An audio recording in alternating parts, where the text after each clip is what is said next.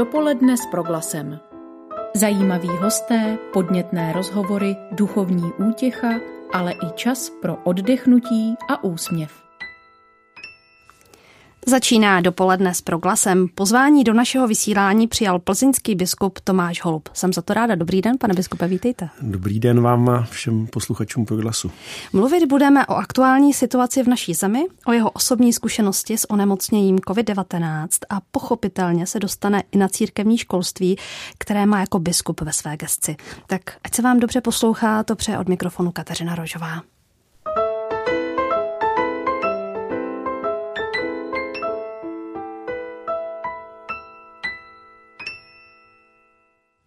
Pane biskupe, otázka na začátek, ta se přímo nabízí. Naše posluchače bez zesporu bude zajímat, jak jste zvládl ty úplně nulé dny s onemocněním COVID-19. Tak eh, zaplať pámbu. Eh, v pondělí jsem někdy kolem druhé hodiny dostal informaci, že test druhý je negativní, eh, takže jsem mohl vylézt z takzvané izolace, ne karantény, ale izolace. Člověk mm-hmm. je nemocný, jak se to jmenuje. Izolace je to ale úplně stejný jako karanténa. A od té doby začínám fungovat, snažím se trochu pomaleji, protože přece jenom člověk na sobě cítí docela velkou únavu a asi je dobré nepřepálit start. Co z doby izolace a toho prožitého onemocnění vlastně považujete po této zkušenosti za nejnáročnější? Tak eh, já musím říci, že náročný byl ten začátek, kdy najednou člověk eh, prožije mít slabost, kdy začne škrtat v kalendáři všechny věci a zjišťuje, že vlastně neví, jak dlouho to bude trvat, jak e, ten průběh bude náročný, protože přece jen, když má člověk chřipku, tak si řekne dobře, tak za týden to ležím a bude to dobré. V tomhle případě opravdu ta nejistota e, je asi to nejsložitější a je to výzva zase nejenom pro člověka jako bytost fyzickou, ale taky jak je duchovní, eh, učit se žít v nejistotě. Takže změnila tahle ta zkušenost nějak váš osobní pohled na pandemii? Změnila. To určitě uh, uvědomil jsem si, že opravdu takové to chřipečkování je něco, co asi neodpovídá realitě že ačkoliv eh, mohou být ty průběhy různé, tak je to eh, nemoc, která mění způsob života společnosti, eh, zasahuje lidi nejenom fyzicky, ale taky velmi silně psychicky a já tomu rozumím. A je to něco, co je třeba vzít jako výzvu, která se netýká jenom toho, jestli budeme mít vakcínu, ale nějaké vůbec schopnosti jít nejistotou života s důvěrou. To si myslím, že je něco docela zásadního. Jak se v tomto smyslu díváte na to, jak tuhle situaci zvládá česká společnost? Tak česká společnost to je nesmírně široký pojem. Eh, jsou lidé, kteří to jistě zvládají velmi dobře, jsou lidé, kteří eh, se mm, na tom chtějí nějak profilovat, anebo eh, celou pandemii jenom používají pro své vlastní účely. A pak jsou lidé, kteří narazili na své hranice mm, fyzické, duševní, duchovní a tenhle ten mix je něco, co znamená česká společnost, ve které já věřím, že církev by měla hrát roli toho, nebo ne hrát roli, ale být tou. To je právě asi důležité, že to není role, ale že to je nějaká identita, eh, kdo přináší naději, kdo vidí věci ve větších souvislostech a eh, zároveň je nějak znamením toho, že kráčet situací, která je náročná, není eh, něco, co, čeho bychom se měli bát. No a to mě právě zajímá, kde vidíte roli církve v té dnešní stále pandemické době. Co teď vlastně může církev vnést do situace, kdy společnost není tak úplně jednomyslná, jak jsme zažili třeba na jaře? Já myslím, že to prvotní je skutečně naslouchání, to znamená snažit se pochopit eh, lidi, kteří mají rozdílné názory, Eh, vzít vážně to, co říkají a snažit se, se dívat na věci jejich očima. To si myslím, že je to základní, úplně nejdůležitější. Netýká se to jenom pandemie, týká se to služby církve jako takové, že má být skutečně naslouchající. A eh, potom si myslím, že skrze naslouchání roste nějaká schopnost těm lidem být na blízku, velmi autenticky a individuálně, to znamená právě ne ideologicky. Já si myslím, že to, co je největším nebezpečím, je, že z toho vytvoříme nějaké heslo nebo nějak namalujeme nějaký jasný prapor, který řekneme, že to je to, za čím máme jít. No trošku bych řekl, že tohle to udělali Izraeliti pod horou choreb, na které se hospodin zjevil Mojžíšovi a nazvali to tím bíčkem, tím bohem, který eh, je ten správný a dopadlo to hodně špatně. A myslím si, že teďka riziko, že přesně jako zhmotníme to přesně, jak to má být a začneme kolem toho poskakovat, to riziko myslím, že tady je to stále docela veliké. Když mluvíte o tom naslouchání, tak vy jste vlastně v té první vlně nabídl svůj telefon lidem, byl jste na příjmu takzvaně. Sám jste o té zkušenosti mluvil tak, že vás zájem lidí překvapil. Uvažujete o něčem podobném teď? Eh, musím říct, že v současné době zatím o tom neuvažuji, protože mám pocit, že eh, lidé ještě nevstoupili do takové té uzavřenosti. Eh, nicméně ta linka vlastně stále funguje, teďka funguje ve formě SMSek, eh, na které když přijdou, tak nějak odpovídám a je to diskuze asi budoucí dní, jestli ji nějak neaktivovat. Uh-huh.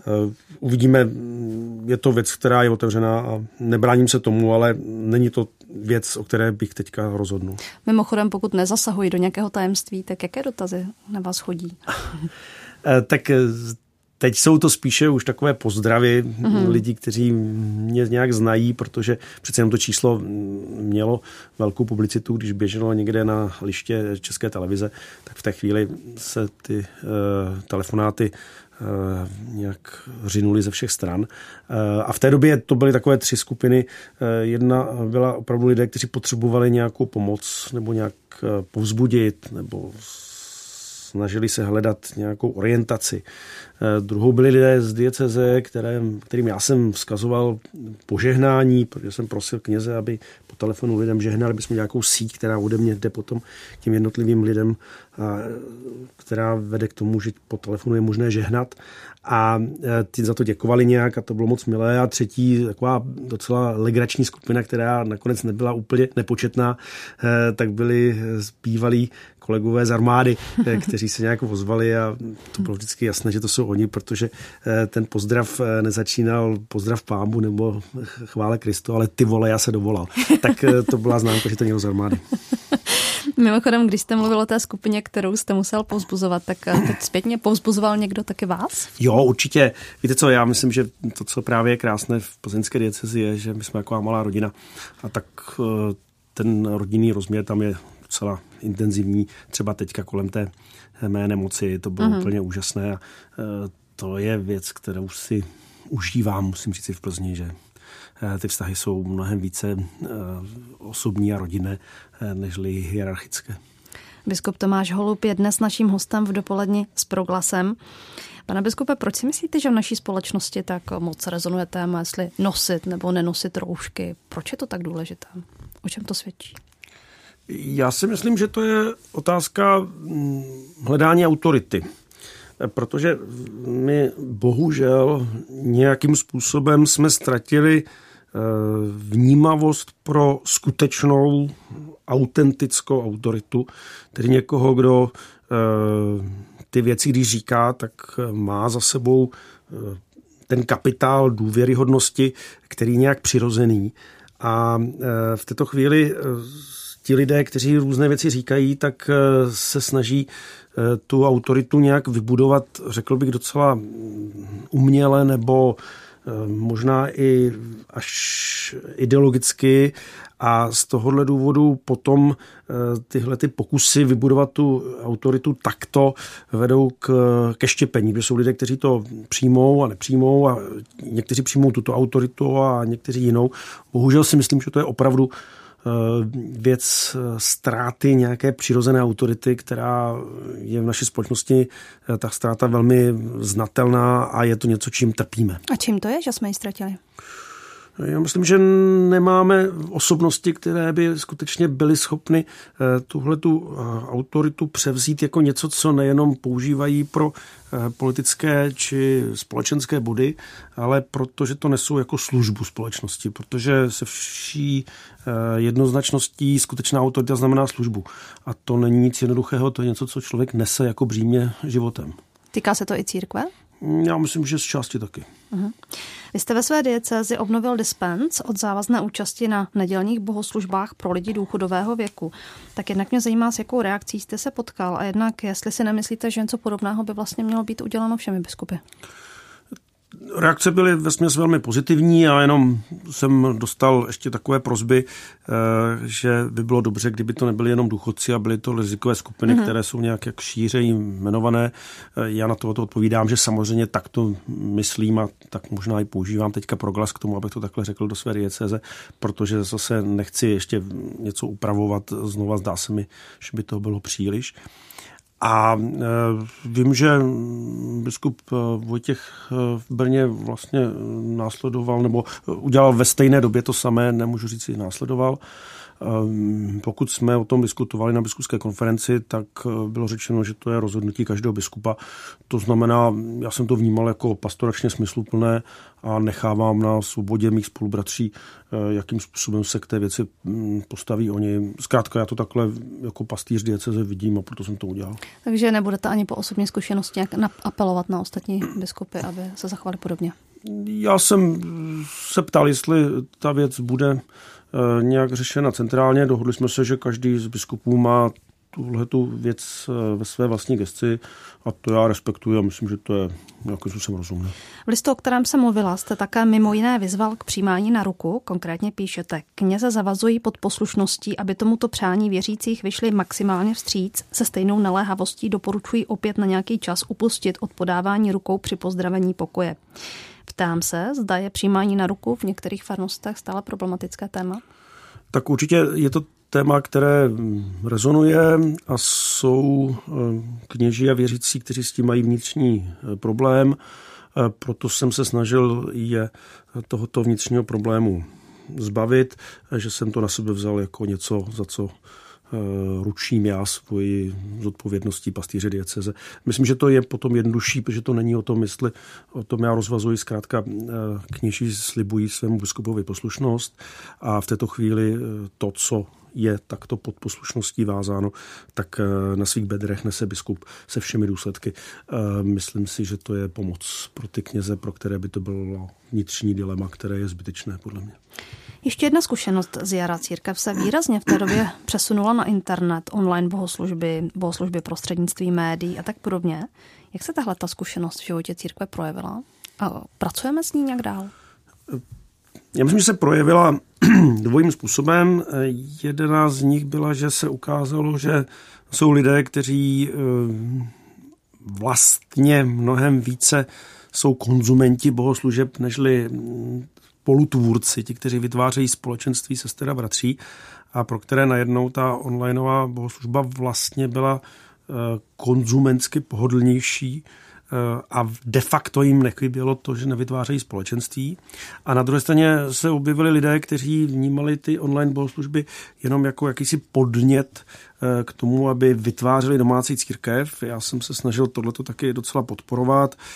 V tomhle směru myslím, že třeba myšlenka, eh, aby eh, to, co se přenáší onlineově, byla bohoslužba slova a potom to, ta druhá rovina e, nějakého sdílení bylo něco, co si vytváří každá domácí církev. To si myslím, že je myšlenka velmi rozumná. Takže jako vedlo to zase k takovému většímu, řekněme, ukázání nebo Eh, rozlišení u lidí, jestli mm, opravdu jsou schopni vytvářet eh, putující boží lid, nebo tuhle tu schopnost nějak v sobě mm, neúplně rozvinuli, nebo ji dokonce ztratili. To je, myslím, že docela důležité. A teď jde o to, jakým způsobem tohle znovu jako oživit. Já si myslím, že ta pandemie přináší spoustu otázek, které nejsou jenom pastorační, které jsou i teologické a myslím, že zatím vlastně nebyl vůbec čas to ještě nějak reflektovat. Otázka je, jestli budeme mít dost trpělivosti a jak eh, bude taky překotná ta doba budoucí, nakolik jako vlastně najdeme v sobě vnitřní sílu to reflektovat tam mám trošku obavu, že to se to nemusí úplně stát. Mm-hmm. Mluví se také o tom, že tahle ta doba jak si narušila naše jistoty, to, co jsme znali, to, kde jsme se cítili bezpečně. Vnímáte to podobně? Určitě.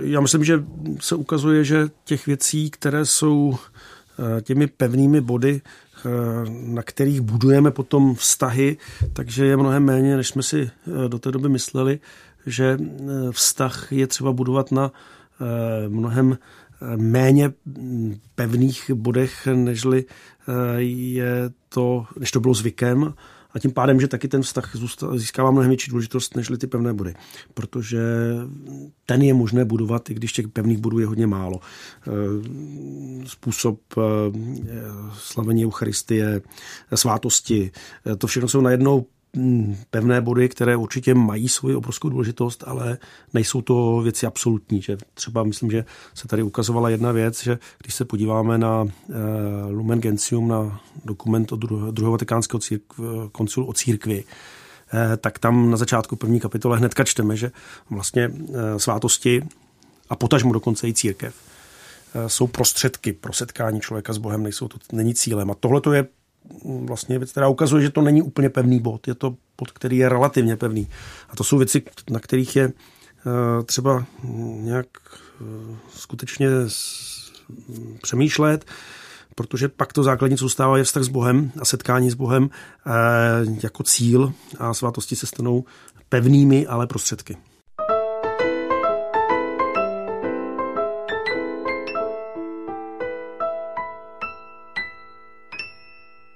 Pane biskupe, jste předsedou ekonomicko-právní komise České biskupské konference, předsedou komise pro katolickou výchovu a předsedou Rady pro ekumenismus a mezináboženský dialog. Ve které z těchto funkcí se cítíte nejlíp? Eh, víte co, já myslím, že všechny tři jsou věci, které mě baví. Takže mm. asi není, nejsem schopen říci, že jedna z nich je nějaká uh, speciální. Jedna je o zcela praktických věcech, které si myslím, že je moc potřeba mít v ruce, aby jsme nestavili vzdušné zámky, to je ta ekonomicko-právní eh, výchova, především školy, tak je něco naprosto zásadního, co mě mm-hmm. provází vlastně od začátku mé kněžské služby. No a dialog eh, mezi eh, bratry a sestrami z jiných církví nebo z jiných náboženství, něco, co mám jako zásadně na svém srdci jako strašně důležitou věc, takže já jsem rád, že jsem těchto těch třech věcech. Jak jsme v tomto dialogu pokročili? No ten dialog eh, prochází teďka takovou jako neúplně ideální fází, protože uh, myslím, že je za námi ta doba, kdy uh, ti, kteří spolu hovořili, teď musím především na té rovině ekumenické, mm-hmm. tak mhm. byli lidé, kteří se znali z disentu a znali se z takových těch neformálních pozic, ve kterých se přesvědčili o dobré vůli toho druhého a tím pádem s touhletou základní důvěrou v dobrou vůli potom přicházely i diskuze eh, těch dvou, řekněme, strukturálně eh, koncipovaných subjektů, jako jsou církve. A to teďka nějak jako už začíná chybět a mm, já si uvědomuji a tak jsem taky začal koncipovat teďka nově tu, tu radu, že to je vlastně možná v něčem znova začínání eh, od takových těch prvních pochopení, kam vůbec oficiálně a teologicky katolická církev v, v ekumenickém pochopení a přijetí druhých došla, protože bohužel musím říci, že eh, po té stránce teologické jsme nesrovnatelně dál, než jsme v té rovině prožívání a praktické. A to je teďka, myslím, že velkou výzvou pro nás. Nemyslím si, že to je problém jenom na katolické straně, je to problém i na stranách našich bratří a sester, ale ten úkol vlastně vzít vážně, co, čeho bylo dosaženo intelektuálně a přetavit to v nějaké vztahové věci, si myslím, že je teďka strašně důležitý. A o čem to tedy je? O hledání důvěry? O vztahu. Opět jsme zpátky o vztahu. Je to ono, o důvěře, o vztahu, o nějakém pochopení, že ten druhý to myslí upřímně a že, jak jsem mluvil eh, vlastně před písničkou, Pavla Helena, tak eh, že mnohé věci nejsou cílem, ale jsou prostředkem a hmm. ty prostředky mohou být někdy docela rozdílné a přesto jdeme ke stejnému cíli. Zeptám se ještě na oblast školství, která také spadá do vaší agendy.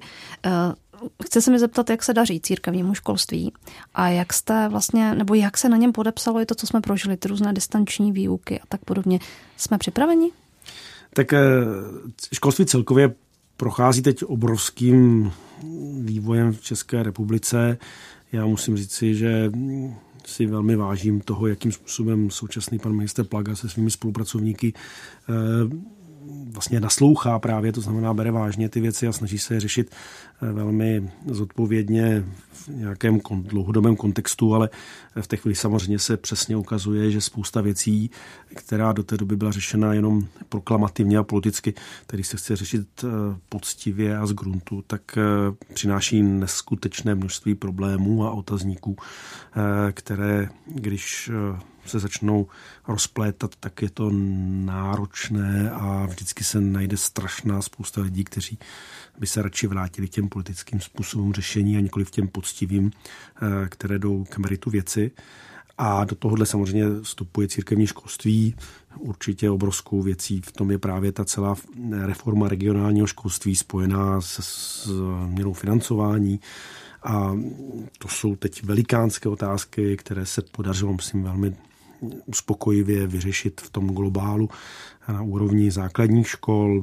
Samozřejmě jsou jednotlivé školy, které v tom mají problémy, ale to vezmu eh, v celku, tak eh, opravdu si myslím, že jsme udělali velký kus eh, na cestě spolupráce se státem a teď je to v takovém velmi mm, intenzivním dialogu, co se týká středních škol, protože ministerstvo otevírá nějaké eh, právě pojmenované problémy a je potřeba je řešit a samozřejmě eh, tam určitě hrajou velkou roli potom eh, finanční otázky, jestli na to budou peníze nebo nebudou.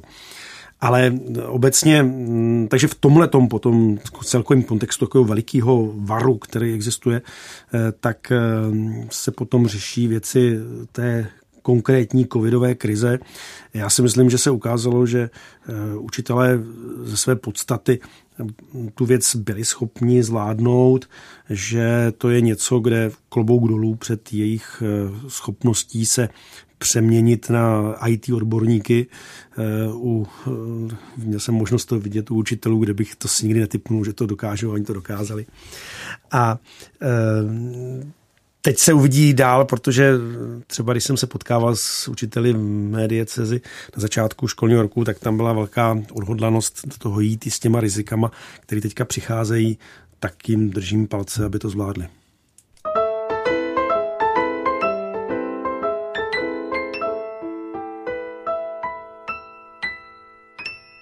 Když se vrátíte zpět do doby před čtyřmi a půl lety, kdy jste se stal biskupem plzeňské diecéze a vybavíte si své tehdejší představy a očekávání, tak která se naplnila, která ne? Jak moc jiný je Tomáš Holub? Tak to asi musí říkat jiní, v čem jsem se posunul. Já doufám, že jsem aspoň trošku trpělivější a schopnější pochopit eh, složitost eh, těch situací, že určitou radikalitu, kterou v sobě asi mám a která možná někdy má i nějaký smysl, takže tím zatěžuju to své okolí méně, než eh, jsem třeba zatěžoval předtím, tak snad tohleto aspoň trošičku mm, člověk nějak tou realitou začne vnímat. A já musím říct si, že asi to, co je pro mě velkým posunem, tak je eh, vnímavost, jak eh, církev mnohem víc, než jsem si myslel, než jsem šel do Plzně, eh, je na cestě opravdu už tou neznámou krajinou. To je takový ten obrat, který jsem použil teďka v době covidu. To znamená, že se mění nesrovnatelně víc, než jsem si dokázal představit ve světě kolem nás, ale i tím pádem v životě církve a eh, v nárocích na církev a v podmínkách, v kterých má církev skutečně hlásat tu radostnou zvěst. To znamená, že jsem, řekl bych, mnohem vnitřně otevřenější eh, nějakému novému způsobu přemýšlení o životě církve. Eh, to bych řekl, že se posunulo. Eh, určitě tam se hrál velkou roli synoda, na které jsem byl a kde jsem tenhle ten kvas toho přemýšlení zažil jako přímo v jádru katolické církve. Určitě to taky je spojeno s tím, kdy člověk je vezme vážně třeba složitost a určitou vnitřní eh, chudobu a eh, nemožnost pokračovat dál stejnými prostředky v různých eh, farnostech nebo místech mé dieceze. A je to asi i moje nějaká osobní zkušenost, jak stárnu. Takže to jsou zkrátka věci, kterým, v kterých jsem se asi možná někam posunul a tak jako kdo se přestává posouvat, tak už je mrtvý. No. Je to reakce na apely papeže Františka?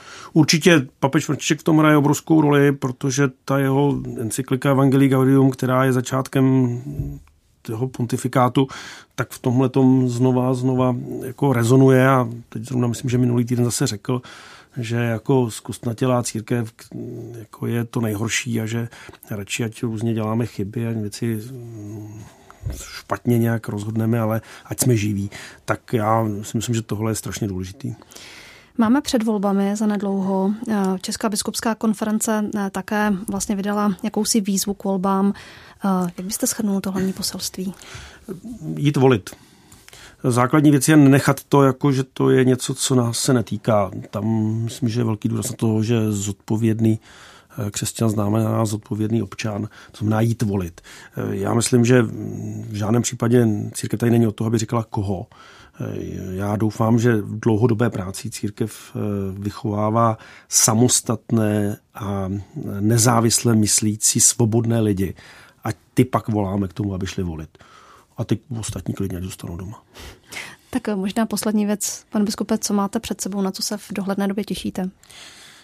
Jej tak prozradím možná jednu věc.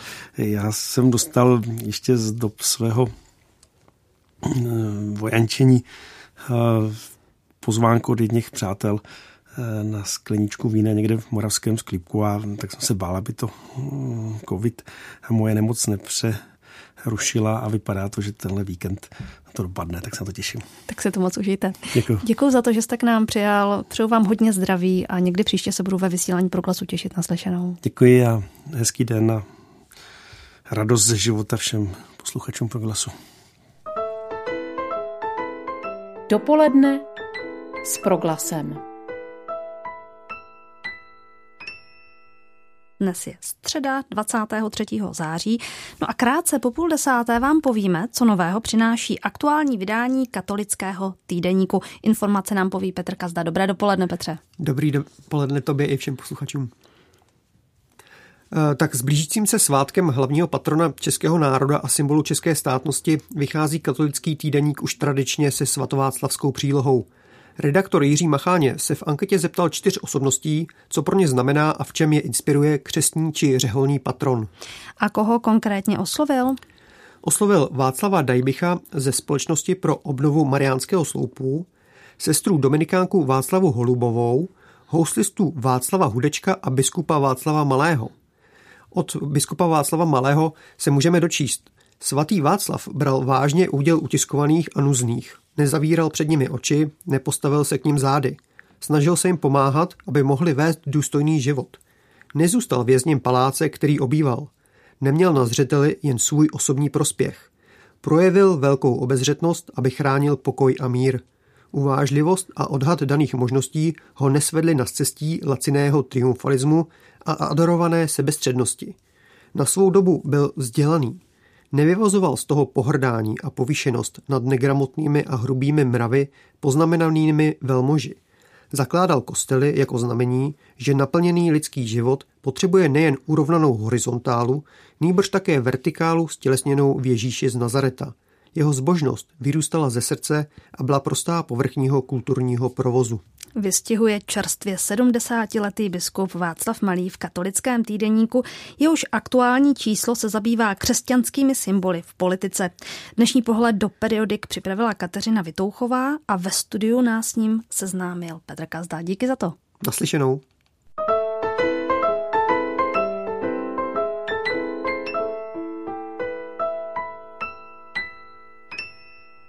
Zdravotně sociální fakulta Jihočeské univerzity v Českých Budějovicích dnes otevírá simulační centrum pro zdravotnické obory.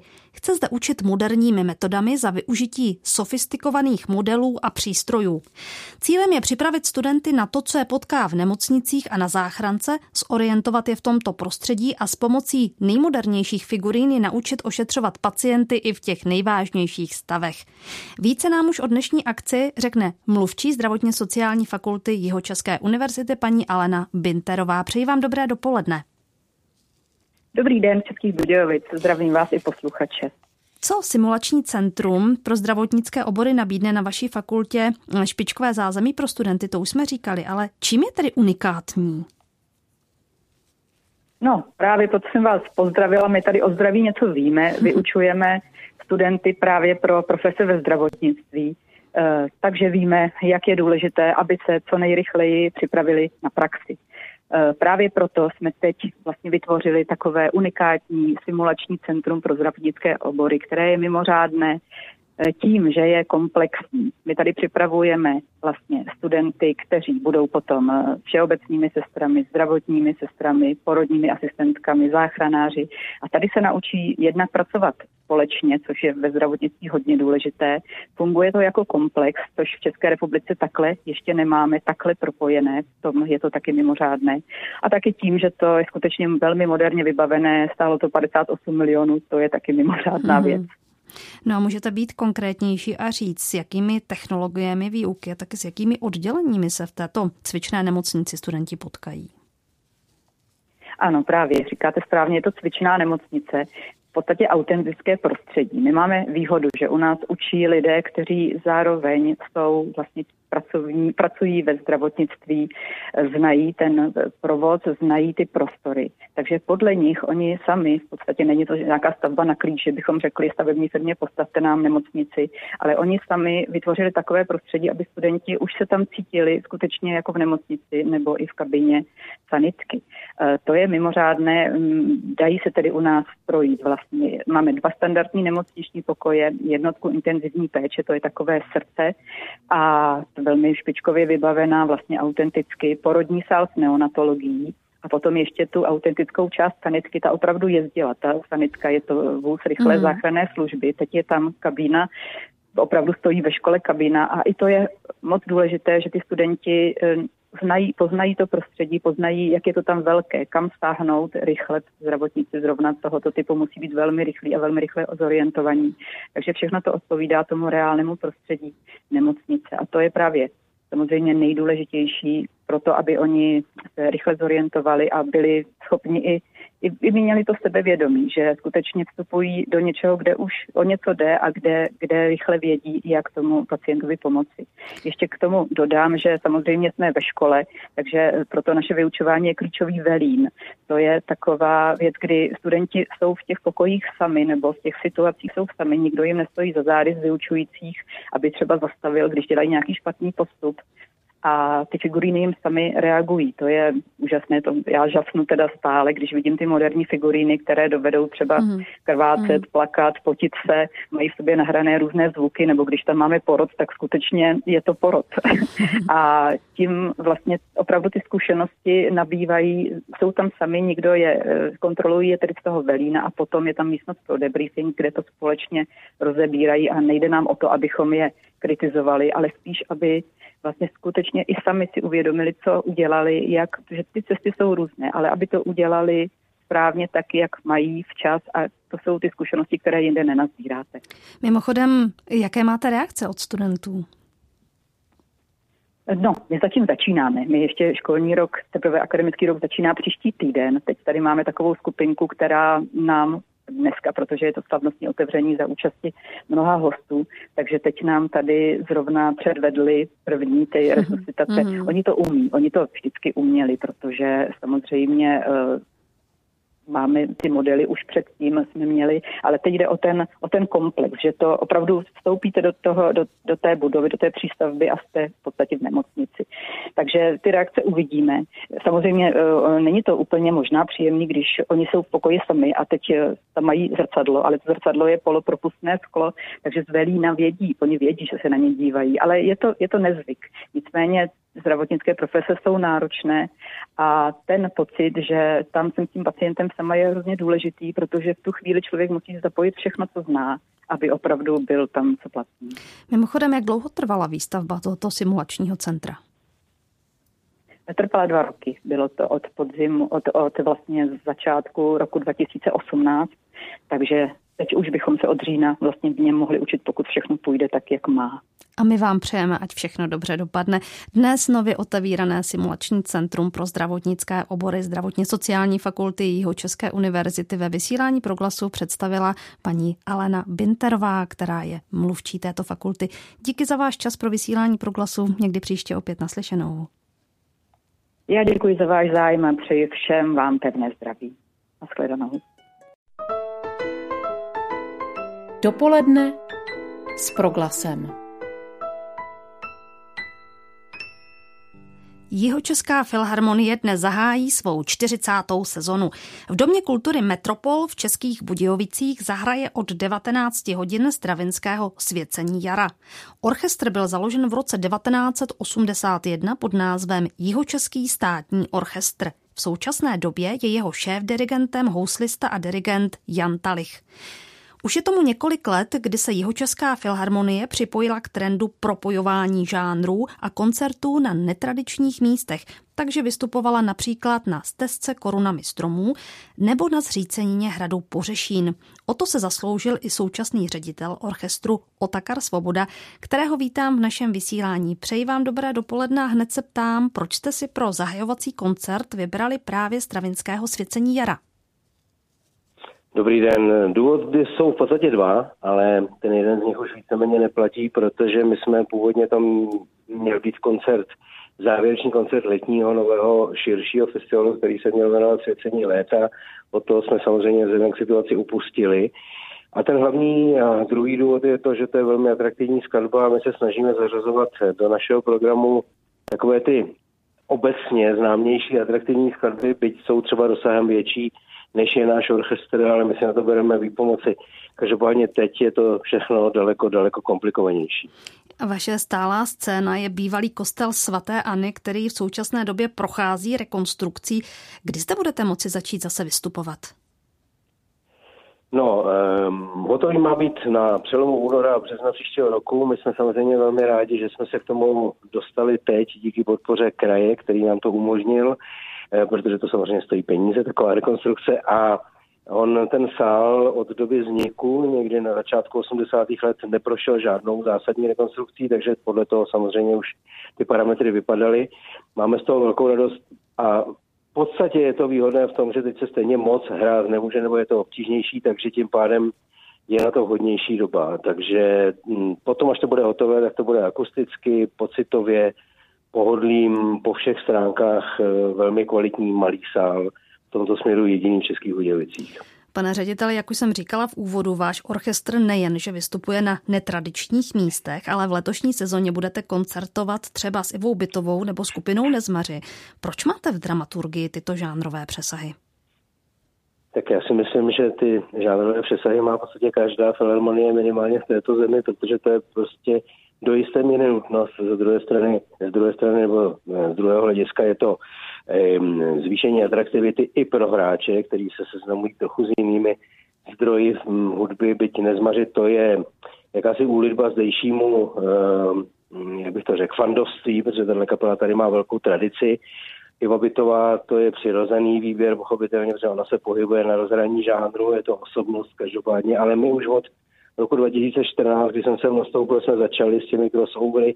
V větší míře hodně se zaměřujeme na špičkové jazzové soubory, eh, interprety světové i domácí a děláme vlastní úpravy třeba muzikálů, ale takových těch netradičních, jako je balada pro banditu, která je velmi úspěšná. Teď už se podle ní natočili film, který má být mít premiéru na začátku příštího roku a teď budeme mít eh, tento týden vlastně příští týden premiéru muzikálu Malované na skle, takže my eh, hledáme mm, příbuzné žánry, jakkoliv klasika samozřejmě je na to vyklidnělá, že úplně příbuzný žánr není žádný. Ale myslím si, že pro širší publikum je atraktivnější mít širší záběr, než jenom ortodoxně se držet třeba jednoho tématu. No. Já vás v závěru poprosím, jestli nás můžete pozvat ještě také na nějaké další koncerty klasické hudby, které máte v této sezóně naplánované. No tam je to velmi složité, protože my teď začínáme jeden ke všem okolnostem a ty nevíme, jaké budou úplně přesně, tak eh, máme sice nějaké plány, jako je Jupiterská, eh, respektive program nazvaný Jupiterská eh, podle, podle symfonie, kterou napsal Mozart a tak dále, ten je takový jako komorní hodně a tak dále, ale my Začínáme upravovat celkový program, dokonce budeme hrát příští týden v novém prostředí na letišti v Českých Budějovicích, které má nádhernou odbavovací halu a teď se nelítá, takže se tam bude krásně hrát a jak říkám, v Budějovicích nejsou moc hodné prostory. A začínáme proto upravovat trošku žánry, budeme dělat Best of Beethoven, Best of Bach, půjdeme trochu po, uh, jak bych to řekl, zjednodušení, protože prostě tahle doba nepřináší jistoty, že jednak nemůžete mm, zaručit interpretům že opravdu se jejich koncert uskuteční, protože nevíme, jaká opatření přijdou zítra, na to, že třeba dva týdny. Takže je to velmi, velmi těžké. My máme krásně postavenou sezónu, ale bohužel vzhledem k okolnostem si zdaleka nejsem jist, že všechno se nám podaří, takže doufáme a věříme asi jako všichni ostatní, že to, co půjde, půjde a to, co nepůjde, budeme schopni zrealizovat třeba za rok je to prostě těžká doba, co můžeme dělat. Hmm, hostem, hostem ve vysílání byl ředitel jeho České filharmonie, pan Otakar Svoboda. Děkuji vám za váš čas a přeji, ať je vaše jubilejní 40. sezóna proběhne pokud možno v plánovaném rozsahu. Naslyšenou. Děkuji, mějte se hezky.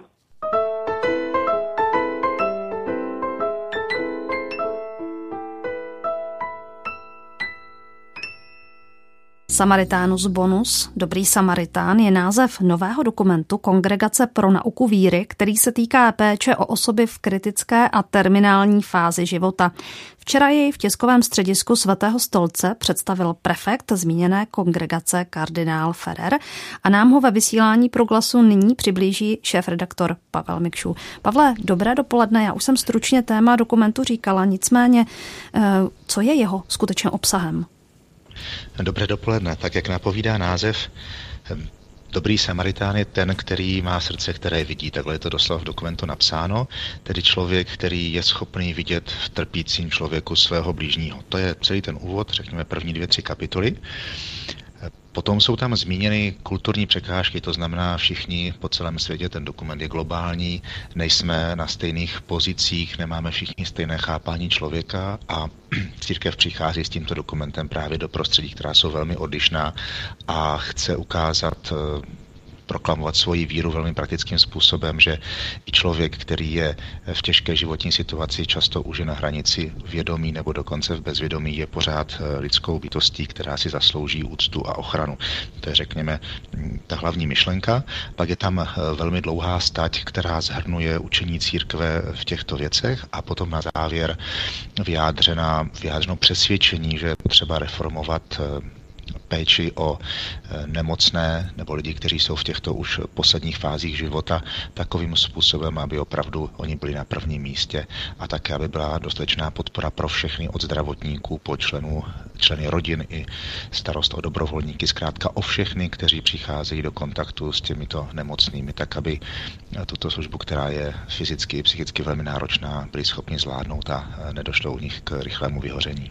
Pro upřesnění možná dodejme, co se tedy týká například eutanázie, o které se v dokumentu mluví, zde zůstává pozice církve jasná a neměná, je to tak? Je, je neměná, na, přímo je to nazváno falešným soucitem, to znamená eh, zba, zbavit se trpícího, jak říká i Margorková, a zabít trpícího není řešení. Takže toto zcela jistě zůstává neměné. Sám prefekt kongregace včera novinářům říkal, že nejdůležitější je být s lidmi. Jak to myslel? Na tom ehm, několikrát trval, nebo to z různých úhlů vysvětloval. Přirovnal to k té situaci, kdy Ježíš umírá na kříži, kdy prakticky pro něho nebylo, co se týká nějaké úlevy v utrpení, provést v podstatě nic, ale bylo důležité že pod křížem zůstal eh, jeho nejbližší učedník, jeho matka. Zkrátka zůstat s někým, pro koho už nemohou udělat nic zásadního, nijak mu ulevit, je pořád něco, co je nesmírně důležité. Byť i tomu samotnému rozměru paliativní péče je tam věnován velký prostor, je to tam eh, výslovně nazýváno jako současný velký projev milosrdenství. Kdy se ta česká podoba dostane k posluchačům a naopak kdy ji třeba nabídne přímo pro glas?